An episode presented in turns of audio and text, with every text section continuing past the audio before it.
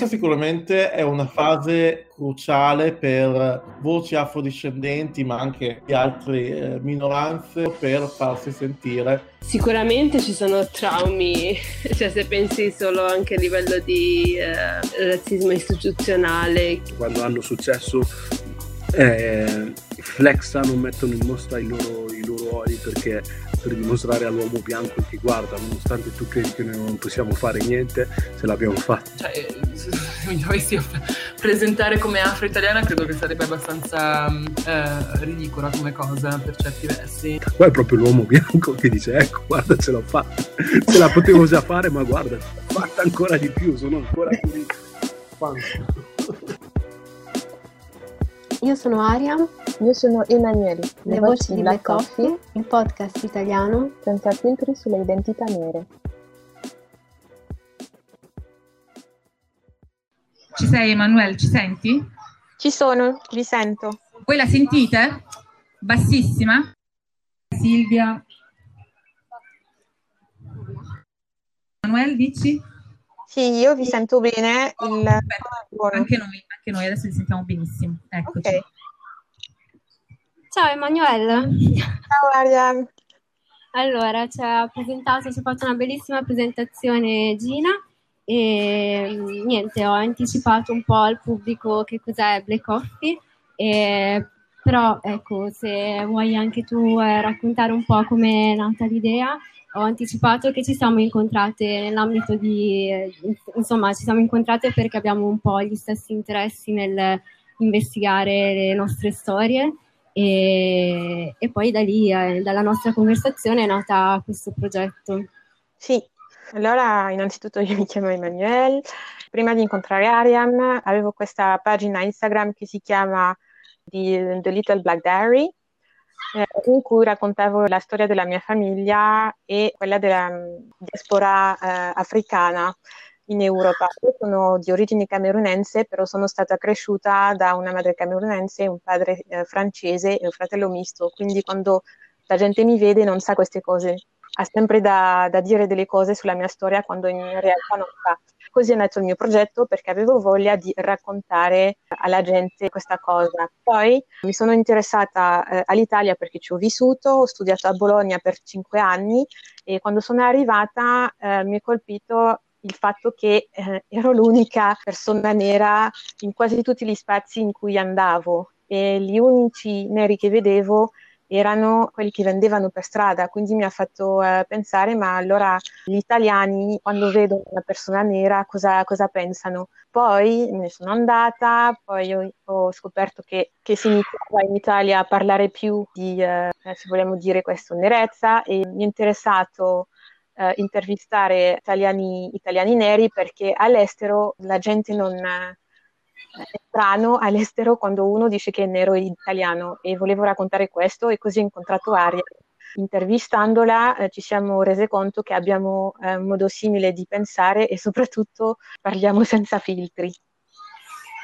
Esatto, questa è una cosa che ho sottolineato anch'io. La cosa importante per noi appunto nel, nel podcast è non, non, sentirci limitate nel modo in cui ci esprimiamo. Ovviamente l'obiettivo non è quello di offendere qualcuno, ma è quello di eh, appunto parlare e riflettere liberamente, cosa che non succede ad esempio quando eh, dobbiamo confrontarci con persone che eh, nonostante siano persone sensibili, aperte e che sicuramente hanno buone intenzioni e vogliono contribuire no? Nel, nell'integrazione, nel, nell'inclusione, però spesso eh, non, non, sono forse consapevoli del, del linguaggio, dell'approccio che spesso e volentieri è sbagliato e può essere anche pericoloso, può essere anche eh, sì, eh, può creare danni. Questa è la cosa in comune che, che ci ha fatto pensare a, al progetto. Poi anche il fatto di parlare tra di noi, ci sono delle tematiche che, perché ci capiamo perché abbiamo una storia in comune, anche se siamo diverse, e ci sono de, dei temi che possiamo, diciamo, sviluppare insieme senza, ehm, sì, come dicevi Ariam, come, come dicevi tu Ariam, offendere, no? Eh, perché a volte la gente non capisce eh, cos'è eh, la nostra, la nostra, esperienza e quindi parlare con una persona che ha un'esperienza simile a, alla nostra è anche un modo di sviluppare concetti e poi presentarli meglio ad altre persone. Assolutamente, e un'altra cosa che, che è molto importante per noi è appunto incontrare, vabbè, virtualmente persone diverse parlando di tematiche che, che, appunto abbiamo a cuore, ma anche per sottolineare che non siamo eh, una categoria monolitica, nel senso ognuno di noi ha la propria, per quanto poi il background possa essere simile, poi i percorsi, i pensieri sono diversi perché siamo individui, cosa che di solito non, non viene presa in considerazione nel mainstream e, e appunto veniamo raccontati spesso come un'unica categoria, con un unico pensiero, con un'unica eh, esigenza e questo non, eh, non, è così. Infatti nella, eh, nella, prima stagione abbiamo avuto modo di confrontarci con con diverse persone, con giornalisti, attivisti, lo, lo anticipavo un po' prima, e, e, quello che viene fuori appunto è, sono confronti che ci fanno riflettere anche noi in primis, nel senso che anche noi stiamo facendo un percorso e quindi stiamo, stiamo sviluppando anche delle idee, delle, dei pensieri che, che ci aiutano un po' a capire anche il nostro posto nel mondo. Esatto, ma già tra noi due eh, già siamo molto diverse, no? Eh, già, già, su questo facciamo il progetto insieme perché abbiamo una storia in comune, ma anche perché siamo molto, eh, molto diverse. Tu sei eh, eh eritrea italiana, io sono franco, eh, franco-camerunense e già per sé questo è molto diverso, a parte il fatto di essere nere. Assolutamente. Io non so in quanti qua stasera eh, tra il pubblico ha seguito la prima stagione di Black Coffee. Vogliamo fare un breve riassunto? Vuoi raccontare prima tu l'episodio che più ti è rimasto impresso? Allora, è difficile perché a dire la verità tutti mi sono rimasti impressi perché ogni ospite ha portato qualcosa di interessante nel modo in cui essere eh, nero in Italia però direi che eh, abbiamo l'episodio con Tommy Cuti che mi è rimasto molto in mente perché lui parla con tanta onestà e abbiamo avuto modo di parlare con lui anche di, uh, di questa cosa di uh, se tu sei di sinistra, se, allora sei antirazzista, che non è la verità. Sì, nel senso esatto, quello che, quello che dicevo un po' prima, no? che molto spesso persone che hanno delle buone intenzioni, in realtà poi su quello che, che, che, che riguarda il razzismo, spesso e volentieri la lotta contro il razzismo non è fatta in maniera adeguata, mettiamola così. Sì, sì, sì. Poi non è neanche una cosa di partiti, di appartenere a, come ho, detto all'inizio, di sinistra o di destra, fa di te una persona più o meno eh, razzista, no? quindi, eh, questa cosa, quindi questa conversazione mi è piaciuta anche per questo, anche perché lui ha spiegato, è, è stato molto interessante il suo eh, discorso sul suo libro, no? che si chiama Ci rido sopra, perché lui ha, ha, riflettuto sul fatto che con questo libro c'è anche un sotto, uh, si dice sottotitolo questo? Sì, sì, sottotitolo, grazie. Eh, crescere, nel, crescere, con la pelle nera nell'Italia di, uh, eh, di Salvini, che lui beh, non è cresciuto nell'Italia di Salvini, ovviamente, ma quella di Berlusconi, e quindi lui ha, ha, ha, fatto una riflessione sul fatto che magari questo sottotitolo non, non bisognava essere sul libro e trovo interessante che la, la, rifless- la sua riflessione continua, eh, continua eh, anche dopo l'uscita del, del libro, no? Questa puntata e poi l'altra puntata è con eh, Kwanza, eh, che è la cofondatrice della, dell'associazione Questa è Roma, eh, che ha portato, che sta, che sta, ancora, a dire la verità, che sta portando eh, la lotta per il diritto di cittadinanza, no? De, delle, delle, seconde generazioni. Questa conversazione mi è piaciuta perché lì si parla dell'attivismo in Italia, di come è eh, portare una lotta, ma anche di quali sono le problematiche dell'attivismo italiano. Poi abbiamo anche parlato di, eh, di femminismo perché c'è una componente della, dell'attivismo che ci sono tante donne che sono attiviste, spesso sono tante figure femminili che, che portano queste lotte eh, eh, così. E poi tu, Ariam, che puntate ti sono piaciute di più? Beh, sicuramente vabbè, anche a me è piaciuta molto la conversazione con, eh, con Tom Lupe, con Tommy Cuti, soprattutto perché è una cosa che tenevo molto anch'io affrontare la questione del, eh, di Salvini, nel senso che negli ultimi forse 3-4 anni eh, si è associato a moltissimo il razzismo alla figura di Salvini, quando eh, in realtà il razzismo in Italia ha una storia molto più lunga, molto più radicata e invece il, la propaganda che è stata fatta, che poi giustamente, cioè nel senso no, nulla togliere alla responsabilità che, avuto la, la, che, hanno avuto le politiche di Salvini, ma eh, diciamo che la stampa i media hanno raccontato il problema eh, limitandolo appunto a un partito, cioè non solo a un personaggio ma a un partito, cosa che come dicevi anche tu non è, eh, non è assolutamente. Quindi la storia di Tommy e del suo libro è, diciamo che racconta benissimo questa situazione. Ah, un altro episodio che mi è piaciuto molto, beh, sicuramente anche a me eh, ha colpito molto la, la, conversazione con Kwanzaa, ma anche quella con Michael Woldu che ci ha raccontato la sua esperienza il suo, insomma, il suo impegno nella campagna di sensibilizzazione sulla salute mentale in particolare nella comunità eritrea in diaspora. La, il suo impegno, il suo, il suo, lavoro ci ha dato un po' di spunti di riflessione anche su come cosa possiamo fare noi no? su una tematica così delicata, su un problema che, che in realtà riguarda tutti, ma che viene raccontato, soprattutto in Italia, viene raccontato come un, diciamo, un problema che, che, riguarda i bianchi, no? la, la salute mentale. Spesso qua eh, ciò, che viene, ciò che si pensa è che se un nero, un nero quindi, quindi, un immigrato, perché un nero può essere solo immigrato in Italia, eh, viene qui e mm, trova una casa, trova un lavoro e si sistema e quindi sta bene, perché dovrebbe essere depresso, perché dovrebbe, ha migliorato la sua vita. Eh, cosa che evidentemente non è, ovviamente ci sono mille sfumature sulle, per, per quello che concerne le identità nere, e, e soprattutto ci sono um, una, una, varietà di, di traumi che, che, qui non si conoscono e anche esperti, psicologi non, probabilmente non, non hanno un approccio giusto a, ad affrontarlo perché non, non viene pre- proprio preso in considerazione.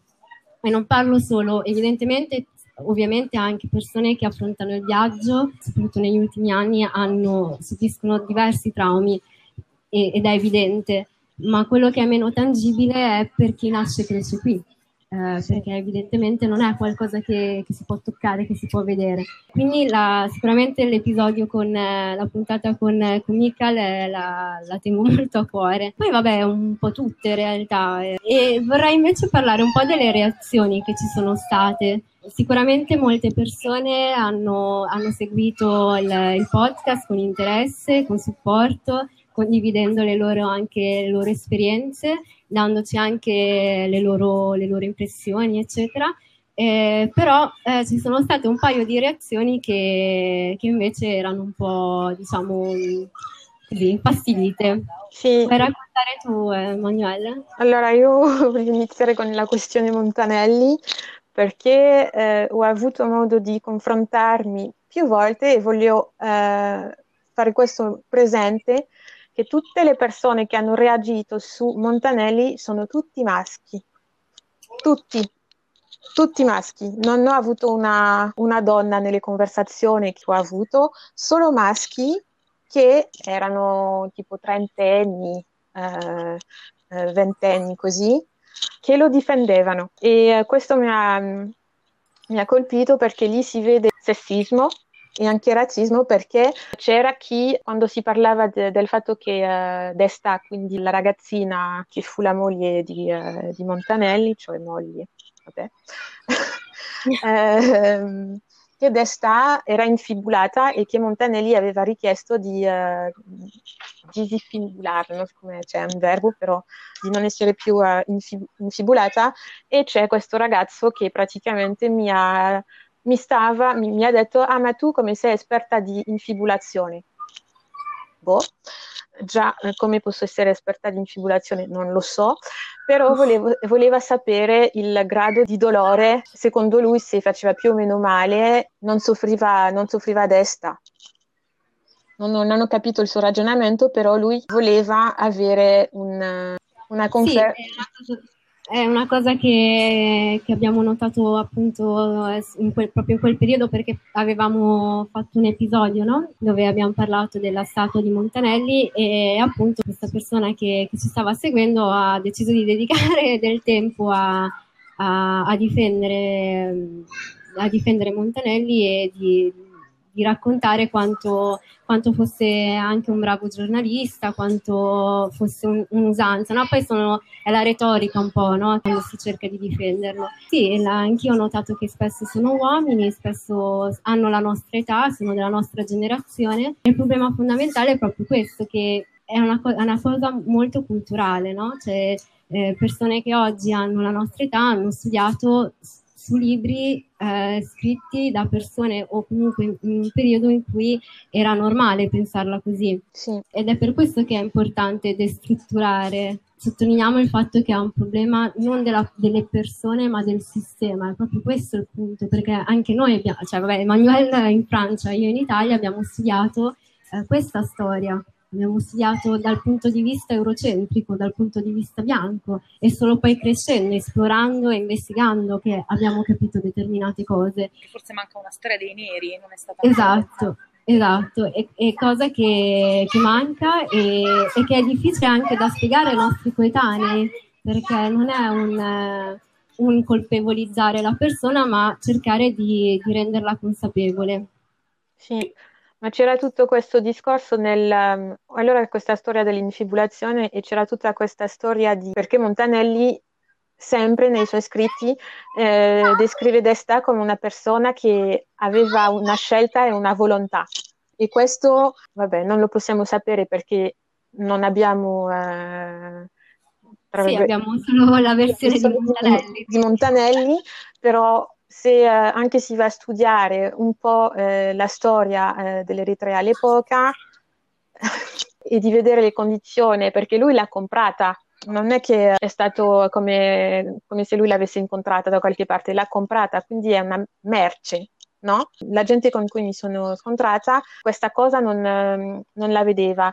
Poi c'era anche il fatto che eh, una bambina nera non è percepita come una bambina, è percepita già come donna. Questo è eh, problematico eh, sia per la storia di Montanelli che per le donne nere in Italia. Ci sono tante storie di, di, donne nere in Italia che ti dicono che, non lo so, a 10-12 anni c'è chi viene e gli chiede quanto prendi Così, se vogliamo fare il legame con, con Montanelli, cioè questo eh, è semplicemente una traccia de, de, del colonialismo italiano, da come ha fatto percepire agli uomini eh, italiani il corpo della donna, non della donna, ma del genere femminile a, agli italiani bianchi. Sì, assolutamente. E poi c'è stata un'altra reazione sulla nostra pagina Instagram quando abbiamo parlato di Summertime, questa serie tv con protagonista una ragazza nera e nel, nell'affrontare l'analisi su questa serie tv abbiamo anche raccolto l'impressione di una, una, di una nostra follower pubblicando il suo, il suo punto di vista eh, siamo state segnalate. Sì, e questo perché, sì, ma perché la, la follower che, che, ci ha dato il suo punto di vista è perché lei eh, ci ha spiegato, lei è meticcia, eh, madre, eh, madre, italiana, padre eh, eh, eritreo, e lei faceva il, semplicemente il paragone tra la storia della, insomma, di Summer, che è la protagonista della serie, e uh, la sua storia. E infatti noi abbiamo solo uh, raccolto quello che ci diceva, siamo state sel- segnalate per, uh, per, questo fatto. Sinceramente non, non, ho capito cosa c'era di scioccante. Sì, che era tipo esaltazione, no, cos'è che diceva l'Instagram che usavamo il linguaggio esatto. di odio? Esatto. Ok. E noi abbiamo fatto quindi la prima stagione, adesso stiamo ripartendo con la seconda e abbiamo fatto una breve pausa estiva dove in realtà sono successe un po' di cose. È successo Covid, è successo Black Lives Matter. Esatto, c'è stato eh, il sit-in a Milano il 7 giugno e la cosa che ci ha un po' lasciato perplesse è la copertina dell'Espresso. Vuoi raccontare cosa si vedeva in questa copertina? Sì, allora su questa copertina si vedevano due ragazzi bianchi con uh, una maglietta, entrambi avevano una maglietta scritta, con uh, scritta mi sa Black Lives Matter e poi c'era la scritta dell'Espresso che diceva ignorati generali. Ignorati generali e praticamente eh, quando poi ovviamente ha scatenato delle reazioni questa copertina perché si vedeva ancora un'invisibilizzazione delle persone che eh, soffrono il razzismo per mettere in, in avanti eh, delle persone che sicuramente non sono loro a soffrire il razzismo, eh, questo. Allora, mi sa che il direttore dell'Espresso che eh, hanno voluto spiegare, eh, da, dare come ragione che eh, ignorati generali per eh, sottolineare il malessere de, della generazione italiana, della, giove, dei giovani eh, di questa generazione. E dando questa spiegazione sottolinea il fatto che l'italiano è, per, per il direttore dell'Espresso è bianco. Esatto. Quindi anche in un momento in cui i riflettori no, dovrebbero essere puntati su, su, di noi, si sceglie di, eh, di cancellare no, la persona nera, di renderla sì. ancora una volta invisibile. Sì, sì, sì. Poi volevo raccontare anche brevemente quello che è successo a Vicenza.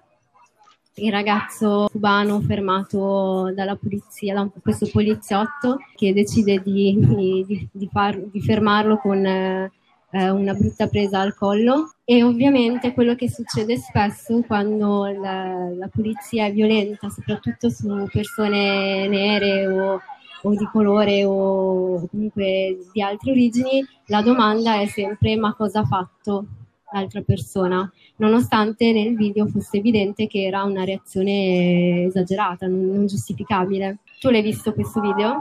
Sì, sì, l'ho visto e um, cioè, ho trovato la reazione del poliziotto esagerata per quello che, per quello che era e è una situazione in cui da quello che era spiegato eh, lui ha pensato che questo ragazzo avesse, eh, faceva, era quel ragazzo che eh, era partecipe di una risse che aveva visto prima, non lo so, una cosa del genere. Mi ha messo ehm, male eh, nel senso che eh, si dice sempre che in Europa non succedono queste, queste cose, no? che eh, una persona nera non viene fermata eh, per, per, niente, eh, così, ma questo sottolinea solo il fatto che quando uno è, è nero viene fermato solo perché è nero e che quando si è nero si vede la criminalità. Assolutamente, e la cosa che un po', cioè ovviamente questa è una, una brutta vicenda, ma eh, ciò che me rincuora un po' è il fatto che adesso iniziano a, inizia a parlare, cioè si inizia a parlarne. Non che sia una bella cosa il fatto di avere immagini, ma il fatto che ci siano immagini eh, mette in faccia la realtà le persone che fino adesso hanno pensato che eh, fossero cose che non succedono in Italia, non succedono solo oggi, sono sempre successe ma, ma non si sapevano. Quello, quello che succede eh, nelle questure lo sanno in pochi e quei pochi spesso non hanno la possibilità, gli strumenti, il modo per, per raccontarlo. Come ad esempio spesso una cosa che, che dico è Cucchi, la storia di Cucchi la conosciamo grazie alla sorella, però questa, queste situazioni purtroppo sono sempre successe e, e succedono, continuano a succedere e non, è solo che non, non, si sanno, è semplicemente che non, vengono, non, non ci sono i riflettori puntati. E Ilaria ha fatto un, un, lavoro enorme, è stata veramente determinata e con gli strumenti che aveva lei ci ha messo dieci anni per far venire fuori la verità. Eh, quindi quando, quando, quando, si cerca di, di raccontare queste cose, invece di chiudere gli occhi e le orecchie, bisognerebbe iniziare ad ascoltare e avere un po' anche il coraggio no? di, di, capire che queste cose succedono anche qui. Mm, io vorrei aggiungere anche che il fatto che si, eh, queste cose non siano sentite è, è perché eh, secondo me il, la legge non è per quelle persone. Ci sono vari articoli adesso che, che, che stanno eh, pubblicando su eh, un'estate calda di razzismo in Italia, no? Queste cose e eh, ci sono ar- alcuni articoli che dicono che i ragazzi che vengono aggrediti anche fisicamente eh, in modo molto grave a volte non, po- non, non, eh, non pensano nemmeno di eh, andare in questura, di, eh, di denunciare. Sì, di denunciare quello che gli è accaduto perché allora dalla parte da chi è migrante c'è l'irregolarità che rende questo, questo difficile e da parte di chi è nato in Italia penso che anche, eh, si deve anche conoscere il sistema bene e anche avere i fondi per poter pretendere di, eh, di denunciare qualcuno perché eh, l'avvocato si deve pagare, no? Sì, assolutamente, cioè rido ma in realtà c'è da piangere. E, esatto, hai fatto, hai, fatto una descrizione accuratissima. Un'altra cosa che è successa quest'estate è tornato il blackface. Oh, Di Maio, grande Di Maio. Wow, Di Maio è spettacolare. Eh, allora, in Italia già non so se la gente, che, che il pubblico sa cos'è il blackface. Eh, allora, il blackface praticamente è questa cosa di dipingersi di nero e eh, di prendere in, in giro, eh, vabbè, eh, i neri. Questo oh, dicono tutti che, che viene dagli Stati Uniti, però eh, in realtà viene anche dall'Europa perché gli americani vengono dall'Europa, il colonialismo viene dall'Europa, no? Quindi tutte le rappresentazioni che, che siano sulle cartoline, non lo so, dell'epoca eh, del colonialismo, perché ci sono in Italia queste cartoline, le ho viste, di come rappresentano i neri come eh, una merce, come degli imbecilli, come eh, della gente che sa solo ballare e, e sorridere per cose stupide eh, mentre eh, chi è bianco è, la, è, colto, è raffinato, è insomma un fighetto, no? E allora per tornare a, a Di Maio, cosa ha fatto Di Maio? Ha ripreso dei, mem, dei memes che la gente aveva fatto su internet di lui, prendendo la sua faccia abbronzata e lui ha scelto dei memes in cui gli avevano messo la faccia sul corpo di Michael Jordan, poi eh, su eh, un poster de- dei Robinson, questa serie eh, che presenta una famiglia afroamericana benestante, poi c'era ah, Totò. Eh, Totò e poi c'era un altro di un film di Netflix che non so. Eh. E quando ho visto questo mi sono detta, allora lui è il, comunque il ministro degli esteri, non è che è il ministro di non so che cosa è la persona che va a rappresentare l'Italia all'estero. E tu, in quanto personaggio così, vai a prendere in giro una, una parte della popolazione così. C'è, ehm, mi sa che non ha tolto i memes, perché c'è eh, la persona che si occupa della sua comunicazione che eh, sta sostenendo che non è un blackface, che eh, fa parte della cultura italiana, prendendo come esempio appunto Totò, perché Totò, eh, con la foto di Totò c'è Totò che è travestito, secondo lui, da eh, un diplomate eh, eh, africano. Sì, esatto, infatti poi la risposta è stata che eh, era autoironia, no? E esatto. Questo fa, eh, e questo fa capire che non ha capito niente. Esatto. Poi io vorrei fare una riflessione. Quando andate, per esempio, a, in un negozio per travestirvi, trovate, eh, come si dice, travestimenti questo? Sì. Eh, dei travestimenti eh, da tipo indiani, eh, asia- africani, asiatici. Trovate dei, dei travestimenti di persone bianche? No, non esistono, non esistono. Quello che esiste è, oh, eh, mi travesto da cuoco, mi travesto da, eh, non lo so, eh, unicorno, non dico, però non esiste una, un travestimento in cui si traveste da bianco, però si traveste da tutte le minoranze. Non è strano? Io dico questo perché è quello che sta facendo per me Di Maio con, eh, ri, riusando questi memes. Ok, non li ha creati, ma il eh, porli così sul suo Instagram è eh, confermare che è giusto fare questa cosa. Quando l'essere eh, non solo nero, eh, perché in Italia non solo i neri eh, soffrono il razzismo, ma eh, tutti, eh, abbiamo visto con il Covid qualsiasi persona eh, dell'Asia eh, ha sofferto il razzismo, poi anche c'è anche una buona parte della popolazione straniera che viene anche eh, eh, dal Pakistan o dal Bangladesh e tutti questi qua sono sempre derisi. No? Quello che, che fa Di Maio è solo confermare che si può prendere in giro chi secondo eh, l'italiano bianco non è come non gli somiglia. Sì, assolutamente. L'ultima cosa, l'ultimo episodio che dobbiamo riportare stasera eh, riguarda la vicenda, la vicenda, del quadro di Mussolini nel, nel ristorante. Questa famiglia, questa famiglia nera ha trascorso un, un, un, pranzo, se non sbaglio, per festeggiare il compleanno del, di una bimba. Quello che ho trovato interessante sono state le critiche eh, alla famiglia per essersi fermata eh, in questo ristorante, perché quello che appunto per noi è interessante è mostrare quante reazioni possono essere diverse, no? quello che dicevamo prima, non, non, siamo una categoria monolitica che pensa nello stesso modo, che reagisce nello stesso modo. Eh, dall'altro l'abbiamo trovato interessante, ne abbiamo già parlato un po' Emanuele, e dall'altro anche un po' frustrante perché è chiaro che poi ognuno reagisce a modo suo, però in questo, in questo contesto abbiamo notato anche che eh, la critica è andata molto oltre. Esatto, quindi anche chi poteva supportare questa, la reazione di questa, questa ragazza che comunque si è, si è arrabbiata, ha detto le sue, le sue, ragioni, eccetera, però poi è rimasta nel ristorante, ha continuato il festeggiamento del, del compleanno, eh, no, è stata, è stata criticata, no? ma da chi? Da, da persone che comunque avrebbero potuto dire io fatto, avrei fatto in un altro modo, però questa ragazza ha avuto, cioè, ha avuto ragione, esatto. invece no.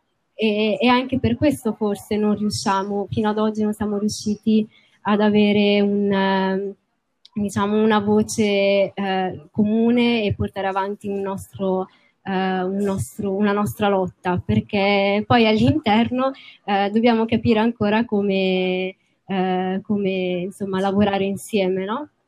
Sì, ma questa è tutta la difficoltà e anche la necessità per la quale secondo me abbiamo deciso di fare uh, Black Coffee, perché c- c'è questo bisogno di avere queste, uh, questi discorsi insieme, anche se non siamo d'accordo, per trovare un punto di uh, raccoglimento. Assolutamente, e secondo me un po' il tempo sta finendo. Ok. Eh, noi abbiamo già iniziato a, a, raccogliere delle interviste e abbiamo anche per questa stagione diversi ospiti super interessanti.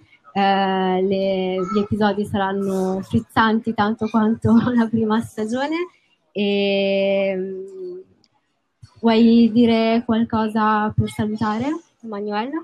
No, ma grazie di averci eh, ascoltato eh, e speriamo che se non conoscete Black Coffee andate a scoprire il podcast e andate anche a cercare i nostri ospiti perché tutti fanno delle cose interessanti, quindi sia il podcast che i nostri ospiti andate tutti a, esatto. a cercarli. Esatto, questo episodio che abbiamo registrato, registrato qui stasera sarà eh, disponibile online eh, giovedì, che è il 10 settembre, sì, sì. giusto? Spero sì. di sì. e poi, come, come, sempre, ogni giovedì ci sarà un episodio nuovo con, eh, con un ospite. Esatto. E grazie a tutti per eh, essere venuti qua stasera e per eh, aver reso speciale questa, questa registrazione. Esatto, grazie Nuova Armenia. Grazie. Grazie a voi ragazze, siete sempre benvenute e mh, il progetto Nuovo Armenia ha proprio come obiettivo questo di mh, dar voce alla contemporaneità, mettere un po' il dito eh, sulle questioni spinose e conflittuali. Eh, sono molto curiosa di entrare nel vivo con uh, i vostri ospiti, quindi li ascolteremo e magari sulla pagina di Nuovo Armenia eh, li ehm, faremo girare in modo tale che anche chi segue questa pagina li potrà eh, risentire. Eh, grazie Emanuele e ti aspettiamo qui di persona per bere un bicchiere di vino con te e per conoscerti. Grazie Arian. Grazie. grazie. Buona serata, grazie ragazze. Buona serata, grazie. Ciao. Ciao. Ciao.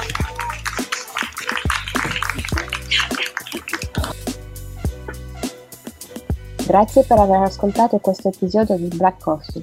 Vi ricordiamo che tutti gli episodi li potete trovare su Podbean, Spotify e tutte le piattaforme in cui ascoltate i vostri podcast preferiti. Ci trovate anche su Instagram come Black Coffee-PDC dove potrete seguire i contenuti che vi proponiamo ogni settimana, ma soprattutto dove ci potete mandare i vostri pensieri, commenti e storie che volete condividere. O se preferite potrete contattarci via mail all'indirizzo blackcoffeepdc.gmail.com e vi aspettiamo per il prossimo caffè.